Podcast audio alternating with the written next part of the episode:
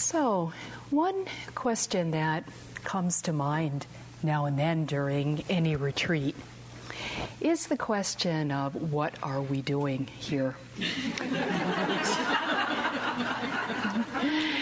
In our more happy and pleasant moments, the answer might come we are dedicating ourselves to the Dharma. In our more difficult and unpleasant moments, we often have no idea. In actuality, we're doing nothing. And this is what I'd like to talk about tonight this nothingness, which you could call sacred idleness. Someone asked a Zen master once, Why do you sit? What reason do you have for sitting? And he replied, I have no reason. There is no reason why I sit, and I'm not doing anything. And yet, those who observed him, and not even closely, would notice that he was devoting his whole life to this doing of nothing. Everything was in the service of what he was calling nothing. So, what is this nothing that asks for all of one's life? It is non reliance on the usual non reliable objects and objectives to bring a lasting fulfillment. Non reliance on the usual non reliable objects and objectives to bring a lasting fulfillment. Now, sitting is the most visible expression of this. When we sit, there is stillness. You know, people are moved by the statues of the Buddha for a reason, because it's really an expression of non reliance. As well, sometimes when we look at the statues of the Buddha, there's a little smile, you know, a lasting fulfillment and peace. Dogen said, Sitting is the practice of the reality of life. Sitting is non activity. This is the true form of the self. Outside of this, there is nowhere to search for the truth. So we sit just to sit. We sit because it's real. It's not illusion. It's not created. It's not made up. And as we sit, we do our best to let go of agendas. We let go of our conditioning of trying to get somewhere, trying to get something. We question the cultural concepts about where happiness comes from accumulating fame, status, appearance. We let go of competing, we let go of comparing. We let go of the illusion of separateness. In the sitting posture, there is a non reactivity of body. You know, the mind can be obviously just going crazy, as we know.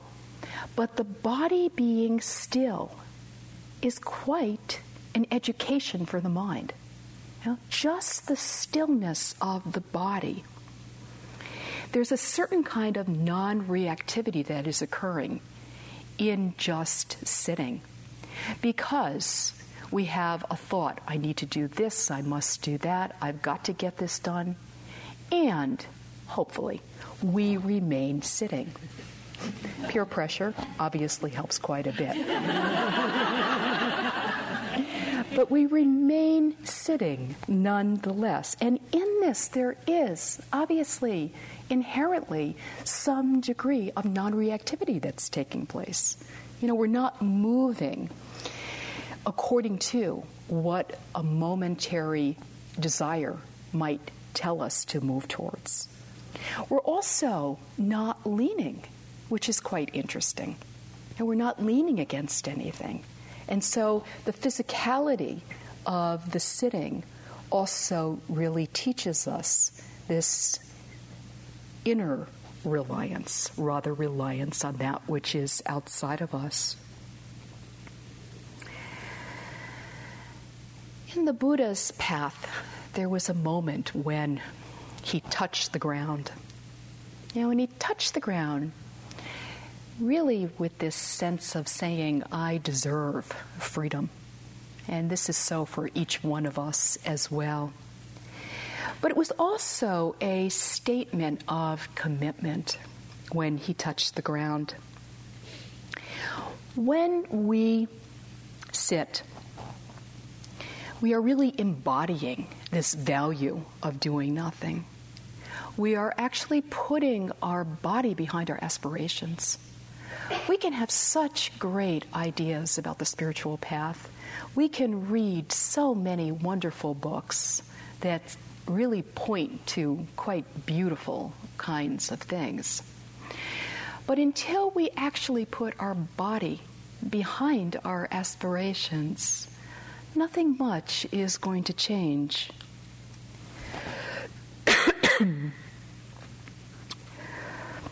so, allowing our presence here, our commitment to being here to support us Every time we sit, it's an expression, it's a statement of trust and of faith. Each time we choose to sit, it means that we've chosen to spend our, our life, our time in this way. It's actually our life because our life can only be happening right here and now. So every time we choose to sit, we are really reinforcing that commitment and that which we know more deeply within ourselves. It's really important to get behind oneself, to recognize that we are indeed choosing. And each time we get behind ourselves, it's a narrowing of the gap between received wisdom and our own inner wisdom that which we have heard from others or read in books or hoped to be true, we find our own inner wisdom through the practice.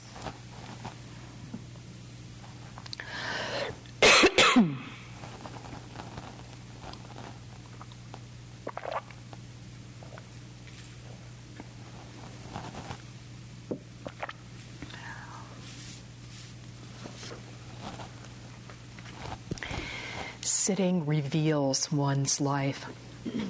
When we sit, what is actually happening?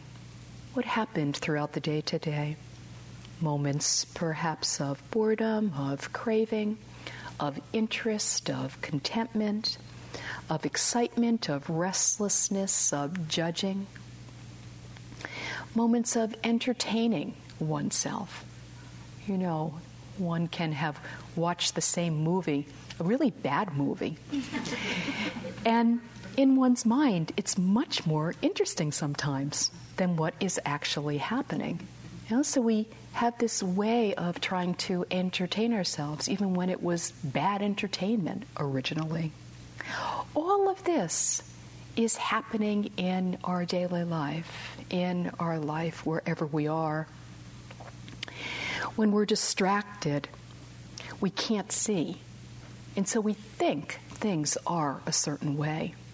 We don't see clearly because of the distraction. And when we begin to notice things in a sustained way, as we are here, we are sustaining the attention on different aspects of phenomena of life that occur. And out of this, wisdom naturally arises know, we can have this idea that something is permanent because we don't stay around long enough to observe it leaving.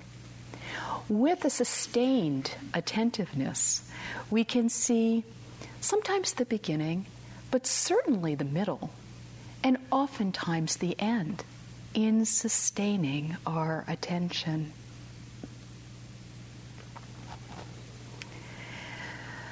Now, it's actually not really true that we get nothing out of practice. We actually do get something. We actually do get our life, not a small thing. We are embodying real life rather than our pseudo life. You could say our pseudo life consists of our fantasies and our plans. You know, the concepts, the film of thoughts and feelings that we take to be reality. And so we're differentiating between our pseudo life, the life of the mind that is fed by conditioning, versus real life. You know, just sitting, just listening, just experiencing whatever there is to be experienced through the sense doors. Experiencing from moment to moment through the sense doors is our real life. Yeah? I mean, a thought, nothing wrong with a thought. In recognizing that it's happening right here and right now, this is our real life. In being aware of a sound happening right here and now, this is our real life. This is very different than the life of plans and ideas and concepts and fantasies, thoughts about the past that we think are so real and obviously accurate, thoughts about the future that we assume to be 100% true. This is our pseudo life, not our real life. It is a radical act to do nothing. It's really against the grain of this culture. Oftentimes, busyness is seen as the world's answer to questions of meaning, questions of existence. As we know, there are whole entire industries that are meant to distract and overstimulate us. Oftentimes, we see that busyness is a way to validate our existence, a compulsive activity. The more crowded our calendar is, the more successful we may seem to be. It's almost like we're always still in high school. You know, the more we have to do, the more popular we are. We can find that all moments are filled and accounted for. And we can sometimes sense the fear of finding a void or very difficult emotions if there is any space whatsoever left. We can find ourselves lost in activities for activity's sake or to avoid difficult emotions. The problem is that this approach leads to despair because in this we believe that we'll find meaning where it actually can't be found. It's a problem because we find ourselves always living for the future in fantasy and in preoccupation. Sometimes we can sense this as we sit, that we're aware, but, but we're aware in the present moment so that something else can happen in an imagined moment in the future. You know? Right here and now, this moment, awareness in the present is not enough. We can as well dwell in an exaggerated sense of responsibility. In our practice, in our lives, we are attempting to differentiate between our desires and our needs, and to let go of our desires because it only brings about a greater sense of deprivation and more thirst and more hunger. And to get to know, to understand our needs more deeply, and to be able to really attend to our needs. Doing this in relationship with others is essential as well. We can find ourselves quite obligated to fulfill the desires of others instead of attending to the needs of others. As Thomas Merton said, to allow oneself to be carried away by a multitude of conflicting concerns, to surrender to too many demands, to commit oneself to too many projects, to want to help everyone in everything, is to succumb to violence. When we begin to notice the difference in ourselves between desire and needs, when we begin to be aware of the reasons why we are attempting to satisfy the desires of others instead of alleviating suffering and getting to know the needs of others.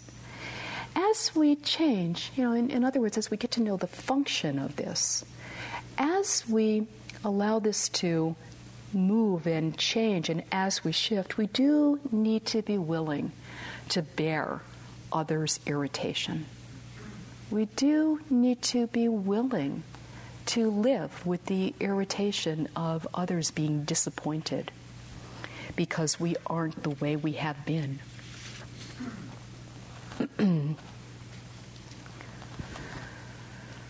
now, it's very important to say that doing nothing does not mean not acting. It doesn't at all mean not living a full life because we have to act, we have to move. We do want to be engaged in this world. Many years ago, my sister, my younger sister, had three very small children. She had a husband and she had a dog. And she was having a very busy time of it and difficult time at times. And so, being a good older sister, instead of helping her, I got her a button. I tried to help her too. But I found this button that had a picture of a woman's face on it. And kind of like, um, you know, one of those cartoon balloons. And what the balloon said inside was the kids were screaming, the dog was barking. I just had to burn it down. so after that, every so often, she put it on her refrigerator, and every so often I would come home and listen to my answering machine, and I would just hear this one liner from her. I just had to burn it down. So, of course, that was the signal that I needed to call. what we are practicing is non doing in the very midst of action, dropping our minds within activities, doing what needs to be done with a full mind and with a whole heart.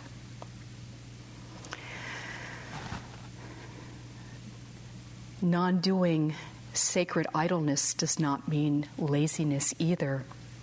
We're speaking about sacred idleness, not just idleness, which is quite different.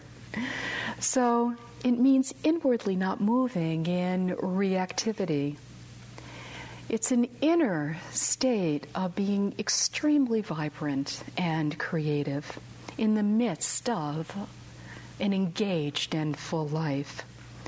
It's really the difference between passivity which we are not at all interested in. Sometimes when meditation goes wrong, it goes in that direction of passivity, inertia, not moving in the ways that we need to move and want to move, versus a receptivity, a sensitivity to life as it is, moving in response to life, to what is asked for in life.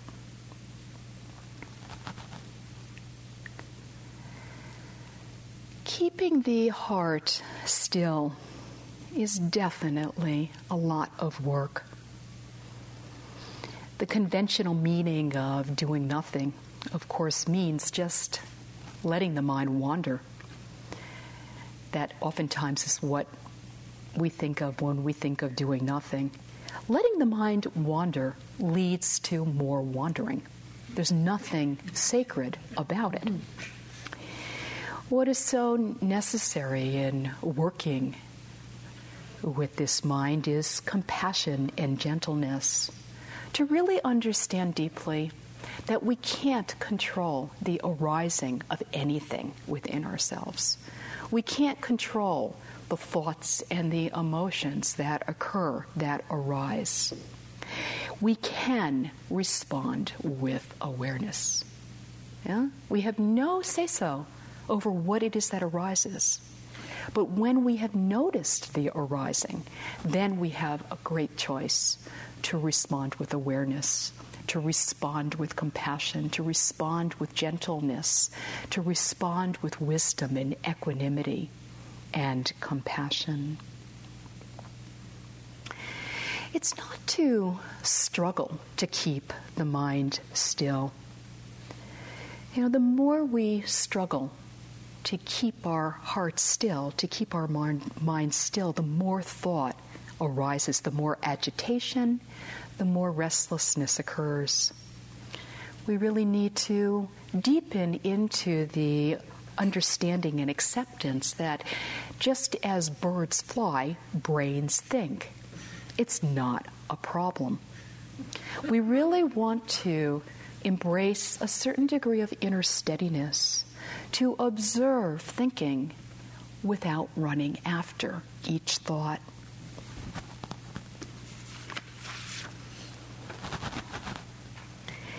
Sitting really is a decision to stop running. Krishnamurti once said that we should never turn away from psychological pain. You know, physical pain, of course, one needs to shift, one needs to move, one needs to honor the laws of the body, you know, and take care of the body, but to not ever move away from psychological pain.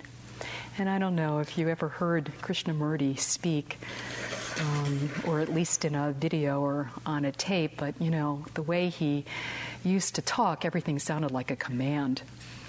But really, it's not a command. It's really very much an invitation that we don't have to turn away in the ways that we are conditioned to do from psychological pain. Now, of course, of course, when we find ourselves overwhelming, overwhelmed by psychological pain and drowning in it, we do want to skillfully bring in loving kindness practice. Pull over to the side of the road in some way, bring in compassion, you know, not always feel like we have to meet it head on, you know? but to understand that in staying still with psychological pain, we can begin to move with it. We can begin to see impermanence. We can begin to see substancelessness in our own lives, in our own experience. This is a great confidence that is born out of our life in practice. We practice stopping the ways that we avoid and pretend, the ways that we try to run away, the ways that we pursue pleasure as an end unto itself, understanding that pleasure itself is not at all a problem. It's the thought of tomorrow's pleasure, it's wanting to repeat. And we can see this in our retreat life. We have a moment of pleasure and we want it to be repeated. We try our best to discover how it actually happened. And then we do everything we possibly can to get it back, to repeat it. And then when there's a moment of pain or difficulty, we dismiss it. We just want that pleasure back. You know, we don't want to feel what is actually happening. And we can feel quite compassionate about this because who does? Who would want to? And yet, we can understand something more deeply that it is in the facing that things do change. Practice is the turning around and facing ourselves. It's facing our past conditioning. It's facing our past suffering that has imposed itself on the present moment. We can't go back into the past and change anything. It's absolutely impossible. But we can very gently and kindly work with that which has imposed itself on the here and now. This is where our practice can be quite profound. We can meet conditioning with awareness, which allows for its gradual dissolving. It slowly weakens it. You know? That's why when something difficult arises in the right context, although we don't like it, there is some cause to feel quite good about it because in the unconsciousness of it, it is just going to be repeated. Whereas in the awareness of it, we are slowly weakening the suffering. We stop creating new sources of suffering for ourselves and for others. In awareness, there is the dissolving of the obscurations of mind. We allow the imprints to arise so that they can be let go of.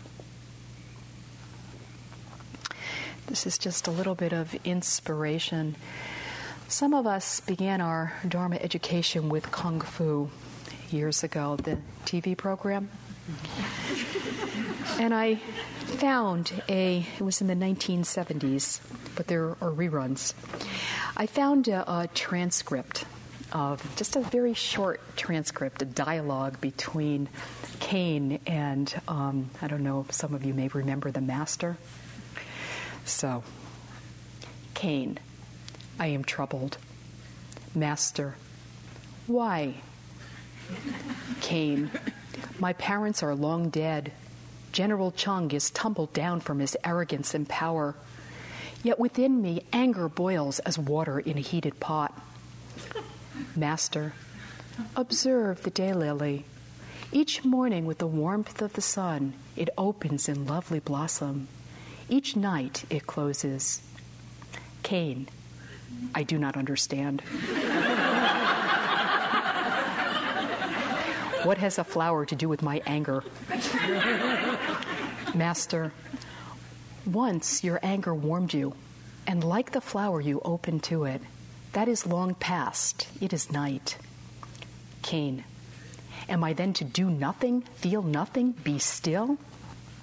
Master, still water is like glass. It is the perfect level. A carpenter could use it. The heart of a wise man is tranquil and still. Thus it is the mirror of heaven and earth, a glass of everything. Be like still water. You look into it and see yourself. I have no idea who actually wrote these dialogues in the 70s.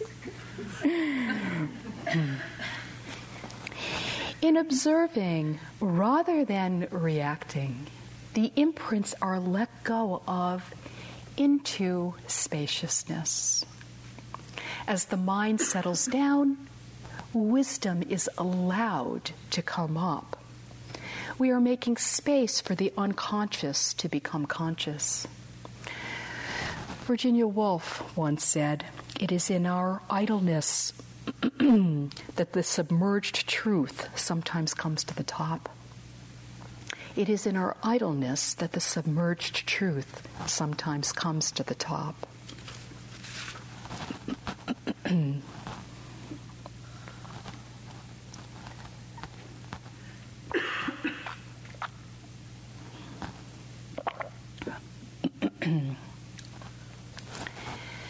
To see deeply is not a luxury, it's a necessity. It's so funny the ways that things are thought about as being selfish or not selfish in this society. You know, no one really ever accuses someone who watches a lot of TV of being selfish. You know, it's, it's, it's very rare that that happens. And yet, sometimes sitting, you know, sitting quietly, because it doesn't look like anything is actually happening, is seen as selfish. But it actually is not at all a luxury, it really is a necessity. George MacDonald said, Work is, always, is not always required of a person. There is such a thing as sacred idleness, the cultivation of which is now fearfully neglected. We can have so much anxiety in our lives. What am I getting done? You know, can really plague us because it's not always easy to see in the practice, in the sitting, what is actually happening while it's happening. It's kind of like we're thrown into a pot and we're in it and we're cooking. And in the cooking, we're certainly not cooked. It's very difficult to sometimes notice what is actually occurring. This is a poem by Mary Oliver. Who made the world? Who made the swan and the black bear? Who made the grasshopper? This grasshopper, I mean, the one who has flung herself out of the grass, the one who is eating sugar out of my hand, who is moving her jaws back and forth instead of up and down, who was gazing around with her enormous and complicated eyes. Now she lifts her pale forearms and thoroughly washes her face. Now she snaps her wings open and floats away. I don't know exactly what a prayer is. I do know how to pay attention, how to fall down into the grass, how to kneel down in the grass, how to be idle and blessed, how to stroll through the fields, which is what I have been doing all day. Tell me, what else should I have done? Doesn't everything die at last and too soon? Tell me, what is it you plan to do with your one wild and precious life?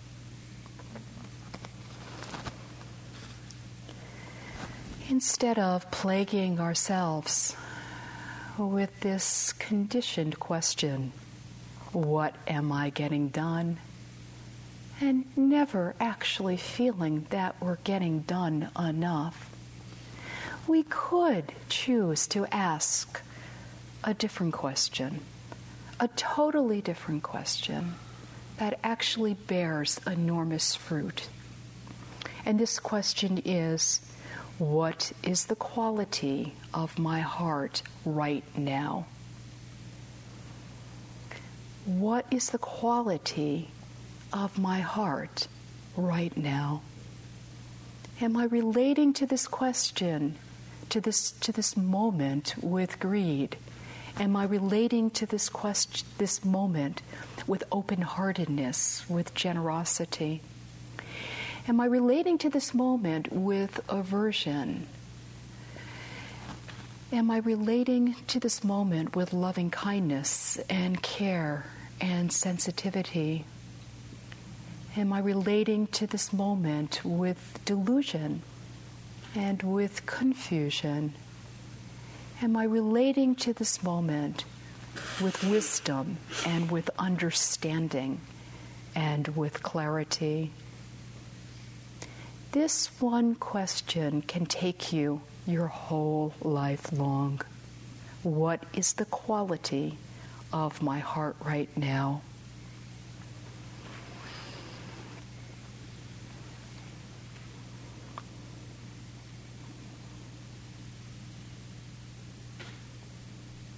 With this approach, when we are in activity, we can move very quickly without hurrying. And you can practice this here you know, sometimes when you hear the bell ring and you're elsewhere and you know you need to get here on time, you know, you can walk very quickly without hurrying. In other words, the body can move very quickly. The mind can remain still. It's really fun. The mind does not have to hurry. This has great transference, by the way, into our everyday life. But you can practice it here as an experiment. And almost, you know, when people practice this, if you look at them, they look very smooth. It's kind of like you can be invisible in a good way. You know, you can kind of get somewhere in a very quick way, but your mind is utterly quiet, utterly still, because there's not a sense of hurry or pressure, inner pressure or inner urgency, or you're not where you think you need to be when you're actually not there. Know? So the body moving quickly, but the mind being utterly still. With this approach, when we are within activities, there can be inner silence, not associating ourselves with becoming and accumulating, but enjoying an inner silence. Within activities, we can drop our agendas. We can notice what our agendas may be when we're doing whatever it is that we're engaged in doing. And we can practice this throughout this retreat environment. Sometimes the work practice is a great situation in which to practice this because a lot of our conditioning comes up in our work. You know, it's only, it's not that much time that we're involved in yogi jobs throughout the day. And yet, a lot of thought can go into it when it's not happening. And in our doing of whatever it is that we're doing, we can really have a whole lot of agendas and a sense of worry and anxiety. Someone's going to criticize me if I don't do this exactly right. I have to hurry through it. I have to do this, I have to do that. And we can let go of our agendas while we do what we need to do. And then in the doing of it, it's totally different because we're doing it without dragging our conditioning along with us. Our mind is fresh and awake and open, and we're just doing what we're doing. You know, instead of bringing in an extra or extra life about what it is that we're doing, we are just doing what we're doing.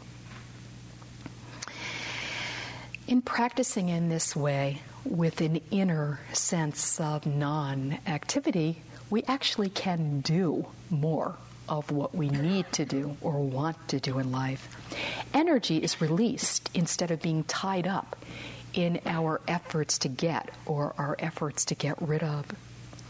We can see that there is true strength in staying still in the midst of great emotion, in the midst of activities, in the midst of whatever it is that is occurring.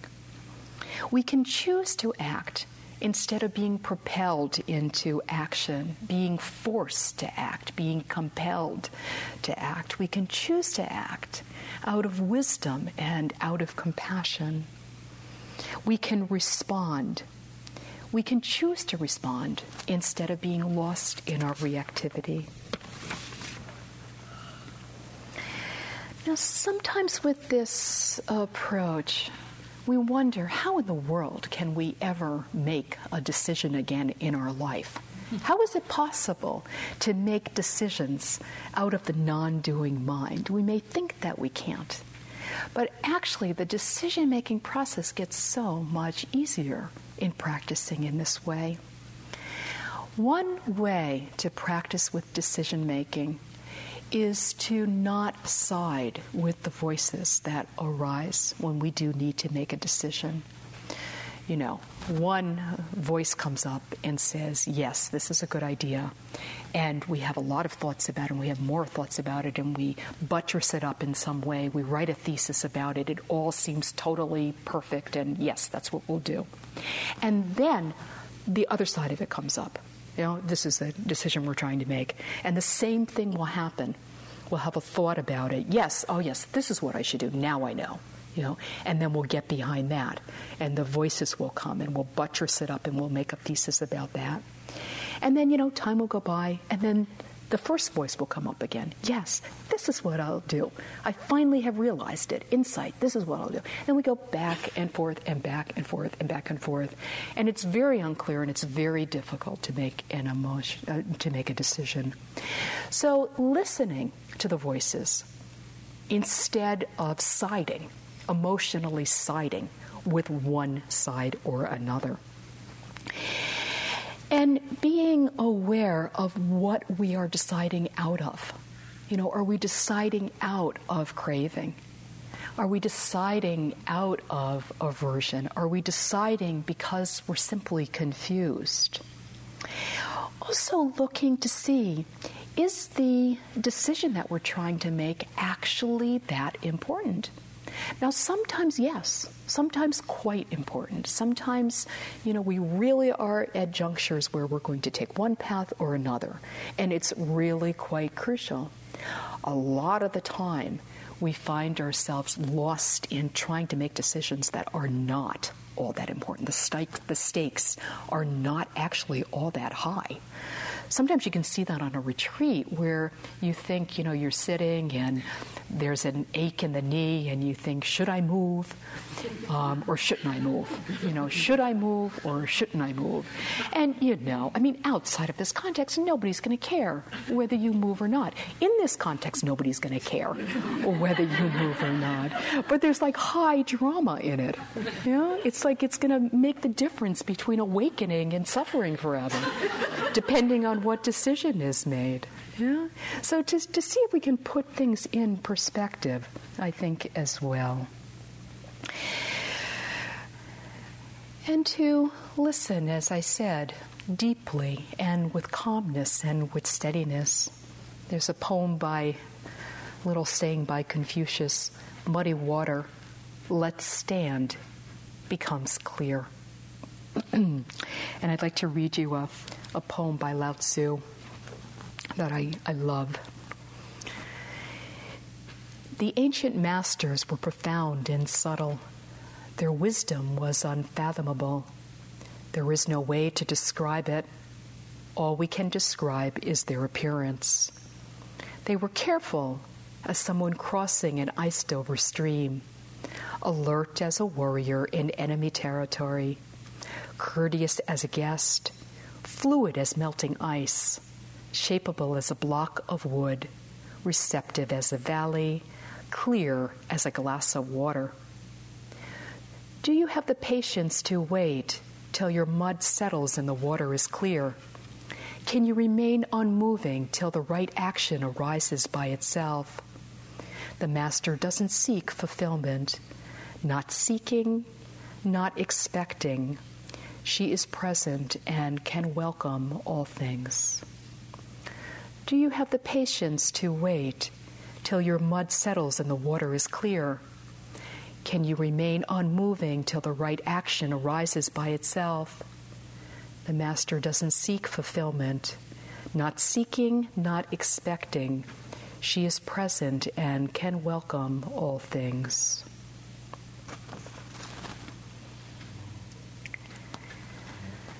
Our essential task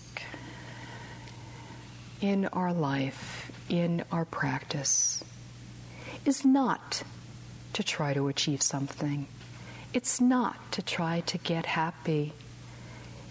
It's to let go of the obscurations of that which is in front of freedom, obscuring our view from original nature sensing Buddha nature, sensing the liberated heart, allows us to let go of our false identification with the limited self. It slowly fades on its own, and instead there is an open and spacious responsiveness to life. I found this article in the paper in case we need scientific data. data. in a quiet laboratory, Andrew Newberg takes photographs of what believers call the presence of God.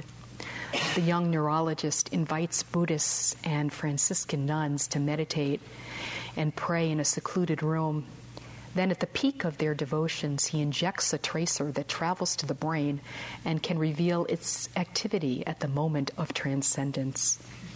A pattern has emerged from Newberg's experiments. There is a small region near the back of the brain that constantly calculates a person's spatial orientation, the sense of where one's body ends and the world begins. During intense prayer or meditation, and for reasons that remain utterly mysterious, this region becomes a quiet oasis of inactivity, a fact that could explain the borderless spiritual communion felt by the faithful for millennia. It creates a blurring of the self other relationship, said Newberg, an assistant professor at the University of Pennsylvania. If they go far enough, they have a complete dissolving of the self, a sense of union, a sense of infinite spaciousness. Already, scientists say the young field has pro- the young field, 2,500 years ago, by the way, has provided evidence that these meditative states are a natural part of the brain. That humans are, in some sense, inherently spiritual beings. So, if we had any doubt, it's in the paper. we are practicing this art of doing nothing and finding out what this nothingness is. We discover happiness is in no thing, it lies in awareness, uncontrived, uncreated, unconditioned. May all beings have ease of mind. May all beings have comfort of heart. May all beings live in loving kindness and in compassion. Let's sit for just a moment.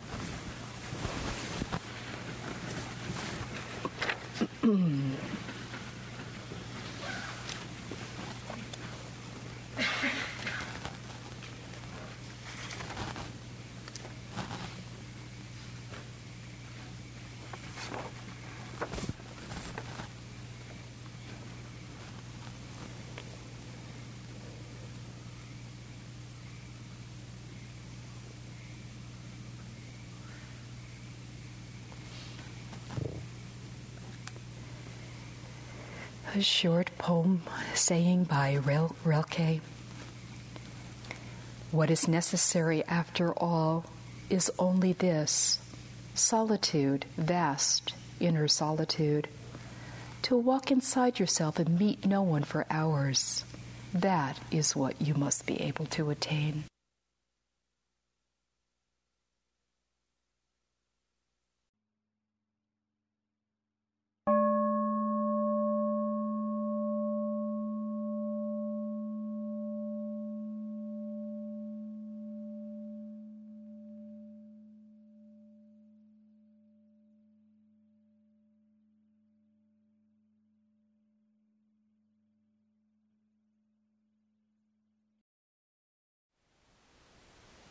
Thank you for listening.